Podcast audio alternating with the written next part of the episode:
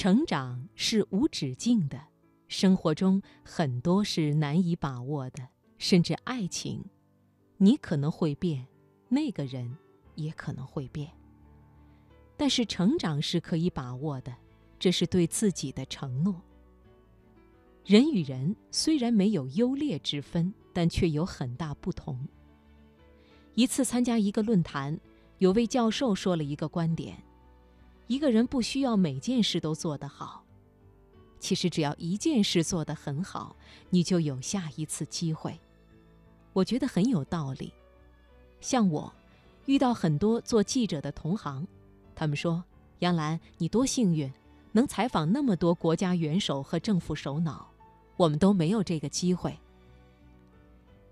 而我其实是从采访一个区长开始的，所以要是区长没采访好，就不要去采访市长，市长没采访好就不要采访部长，等部长采访好了再想副总理、总理、总统。对于医学我不是很懂，但我也了解到也有这种比较优势存在。有的医学生在学校理论学得很好，但手比较笨，所以在临床上就不适合做外科医生。有的理论学的不是很精专，但手很灵巧，就可以成为外科的一把刀。这就是每个人有不同的比较优势。一般来讲，一个人刚刚大学毕业走上工作岗位的时候，容易产生这种思想：我一定要做一项很有意义的工作，或者我很有兴趣的工作。其实根本不用着急，可以先做一些。看上去大材小用或者完全事务性的工作，但如果你能在这件工作上做得比别人好一点点，不需要很多，你就有下一次机会去做更大的事。但如果你什么都不做，停在那儿抱怨我在其他方面还比他们强呢，那根本没用。这个世界没有人想听这样的话。大家只关注你做事的结果，所以你只要在某一方面比别人好一点点，你就有成长的机会。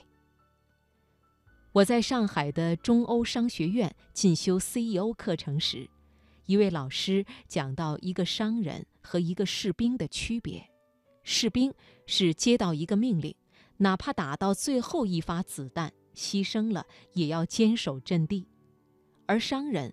好像身处一个大厅，随时要注意哪扇门能开，我就从哪里出去，一直在寻找流动的机会，并不断进出来获取最大的商业利益。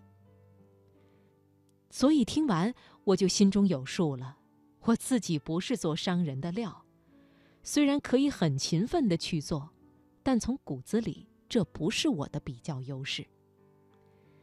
在我职业生涯的前十五年，我都是一直在做加法。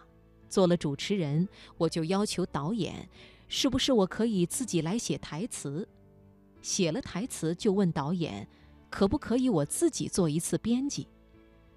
做完编辑就问主任，可不可以让我做一次制片人？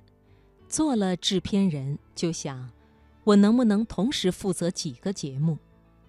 负责了几个节目后。就想能不能办个频道，人生中一直在做加法，加到阳光卫视。我知道了，人生中你的比较优势可能只有一项或两项。在做完一系列的加法后，我想该开始做减法了，因为我觉得我需要有一个平衡的生活，我不能这样疯狂的工作下去，所以就开始做减法。那么今天，我想把自己定位于一个懂得市场规律的文化人，一个懂得和世界交流的文化人。在做好主持人工作的同时，希望能够从事更多的社会公益方面的活动。所以，可能在失败中更能认识自己的比较优势。当然。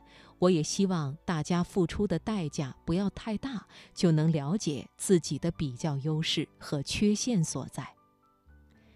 你可以不成功，但是不能不成长。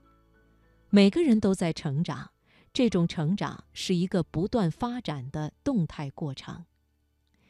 也许你在某种场合和时期达到了一种平衡，而平衡是短暂的，可能瞬间即逝，不断的被打破。而成长是无止境的，生活中很多是难以把握的，甚至爱情，你可能会变，那个人也可能会变，但是成长是可以把握的，这是对自己的承诺。